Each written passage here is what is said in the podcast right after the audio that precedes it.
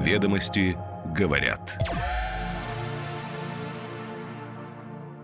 Доброе утро. Сегодня среда, 18 октября. С вами «Ведомости говорят». Коротко и информативно о самых интересных новостях главной деловой газеты страны. Первый день пребывания в Пекине перед форумом «Один пояс, один путь» Владимир Путин посвятил двусторонним переговорам с лидерами Вьетнама, Таиланда, Монголии, Лаоса и исполняющим обязанности премьер-министра Пакистана. Состоялись и неожиданные встречи. Иранский производитель бытовой техники Intihad Group может начать производство в России. Новая идея привлечь частные целевые инвестиции в сооружение электростанций была раскритикована Минэнерго. Впервые отсутствие разрешения прав комиссии привело к тому, что суд отменил сделку между российским ИП и дочкой недружественной компании. Но практика оспаривания подобных сделок только начинает развиваться, говорят юристы, и ждут роста подобных дел в будущем. 36,6 купила аптечную сеть Лекопторг и Родник здоровья. Эта сделка стала одной из крупнейших на фармацевтическом рынке Санкт-Петербурга. Теперь детали. Ведомости говорят. Первый день пребывания в Пекине перед форумом «Один пояс, один путь» Владимир Путин посвятил двусторонним переговорам с лидерами Вьетнама, Таиланда, Монголии, Лаоса и исполняющим обязанности премьер-министра Пакистана. Неожиданной стала встреча Путина с премьер-министром Венгрии Виктором Орбаном. Президент России впервые встретился с лидером страны-члена Евросоюза после начала спецоперации на Украине. В первый день после прибытия в Китай 17 октября Владимир Путин провел шесть двусторонних встреч. Встречи с премьером Венгрии и с исполняющим обязанности премьер-министра Пакистана заранее не объявлялись. Первая встреча у Путина была с президентом Вьетнама. На встрече лидеры обменялись дружественными приветствиями, и глава Вьетнама заметил, что вьетнамский народ помнит большую добросердечную помощь, которую оказывал Советский Союз, Россия и российский народ в трудные годы войны и в настоящее время, когда мы развиваем страну. По схожему сценарию прошли двусторонние встречи Путина и с другими лидерами. Президент России на встречах почти со всеми главами делегаций, с которыми проводил переговоры, отмечал, что сохраняются дружеские отношения, падает торговый оборот и развиваются гуманитарные связи. Форум «Один пояс, один путь» стал отличным поводом сверки часов российского лидера с некоторыми руководителями стран Юго-Восточной Азии, говорят эксперты. В целом регион, за исключением Сингапура, дружественный или как минимум нейтральный по отношению к России.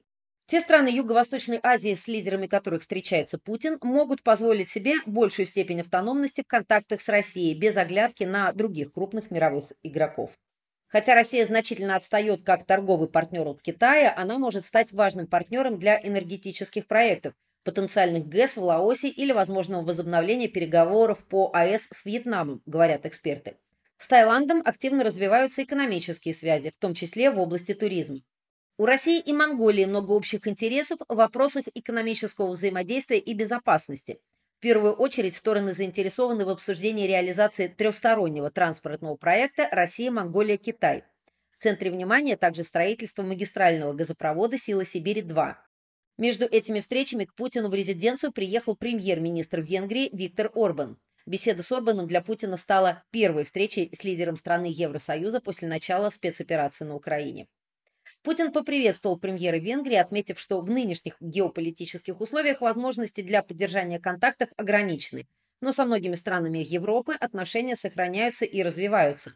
Он отметил, что если в прошлом году рост товарооборота России и Венгрии был 80%, то в этом году минус 35%. Поэтому он предложил подумать, что сделать, чтобы повлиять на этот процесс в позитивном плане. Мы знаем, что наши позиции далеко не всегда совпадают, но иметь возможность обменяться мнениями, на мой взгляд, это всегда чрезвычайно важно, отметил Путин. Орбан подсчитал, что с 2009 года нынешняя встреча с Путиным уже 13-я.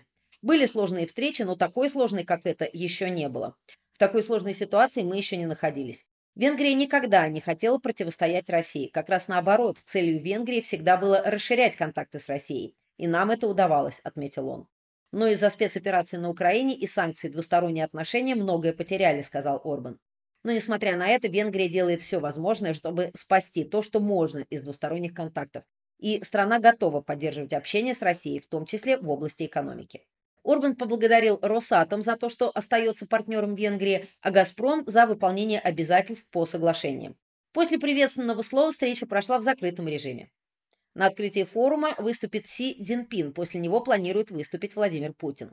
На переговорах с Китаем 18 октября планируется обсуждение экономического взаимодействия, совместных проектов, а также обмен мнениями по международным делам и региональным конфликтам, в том числе по палестино-израильскому конфликту и ситуации на Украине. Подписание каких-либо контрактов на переговорах не планируется.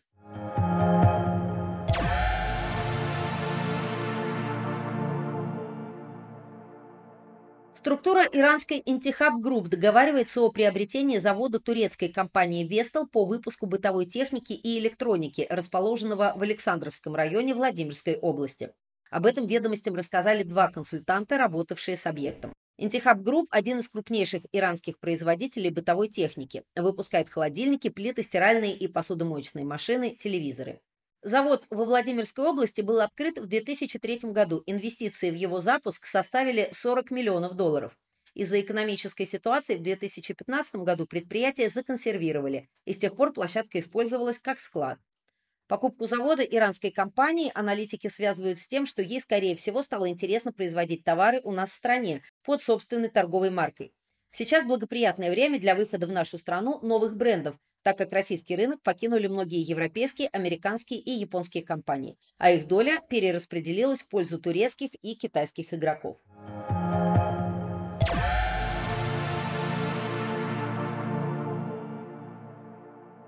Новая идея привлечь частные целевые инвестиции в сооружение электростанций была раскритикована Минэнерго. Ведомство не поддержало идею, за которую выступает N+, которой нужно развивать алюминиевые заводы ЮСИ «Русал», Совет рынка и энергопотребители. Минэнерго выступает против инвестиционных договоров в энергетике, обсуждающегося с 2022 года механизма привлечения частных инвестиций в строительство новой генерации, в том числе крупных ГЭС. Это будет фактически новый вид перекрестного субсидирования, заявили ведомостям в пресс-службе министерства. Под перекрестным субсидированием в энергетике обычно понимается снижение платежа за электричество для одной группы потребителей за счет повышения цен для другой. N Plus Group, основанная Олегом Дерипаской, объединяет промышленные и энергетические активы, предлагает достроить по инвестдоговору Крапивинскую ГЭС на реке Томь в Кузбассе. Это можно сделать за счет отмены нерыночных надбавок к цене мощности, рассказал ведомостям операционный директор N+, Михаил Хардиков. Все оптовые потребители, помимо непосредственно стоимости самой электроэнергии и тарифа сетей по ее передаче, отдельно оплачивают мощность, фиксированный ежемесячный платеж за готовность станции в любой момент начать выработку электроэнергии. Стройка Крапивинской ГЭС была заморожена в 1989 году из-за нехватки финансирования. Готовность объекта составляла 50%. Инициативу внедрения инвестдоговоров также поддерживают в сообществе потребителей энергии, объединяет энергоемкие предприятия. Для развития отрасли важно искать оптимальные механизмы инвестирования, удовлетворяющие генераторов и потребителей, говорят эксперты.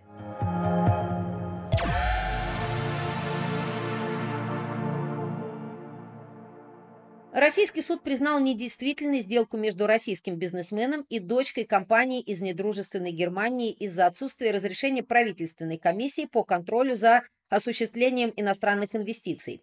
Это следует из картотеки арбитражных дел. В августе прошлого года строительная компания Bauer Технология продала землю и недвижимость ИП Руслану Прудникову. На момент совершения сделки ООО принадлежала немецкой компании. В конце того же года компания, в которой поменялось руководство, обратилась в арбитражный суд Московской области с требованием признать сделку недействительной. 16 октября кассационная инстанция арбитражного суда Московского округа подтвердила отмену сделки. Это первый публичный случай, когда российские суды принимали бы подобное решение. Теперь Прудников должен возвратить Бауэр технологии имущество, а компания – вырученные за него 130 миллионов рублей. Прудников намерен опротестовать данное решение в Верховном суде.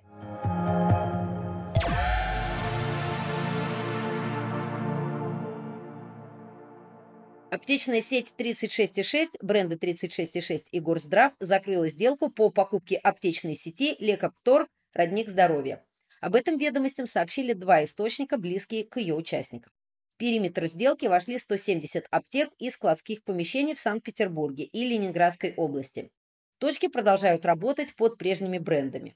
Сеть пользуется популярностью у потребителей из-за низкой стоимости продукции и широкого выбора ассортимента. По оценке экспертов, покупка могла обойтись 36,6 в 7 миллиардов рублей. Эксперты называют данную сделку крупнейшей на аптечном рынке Санкт-Петербурга в этом году. Ведомости говорят.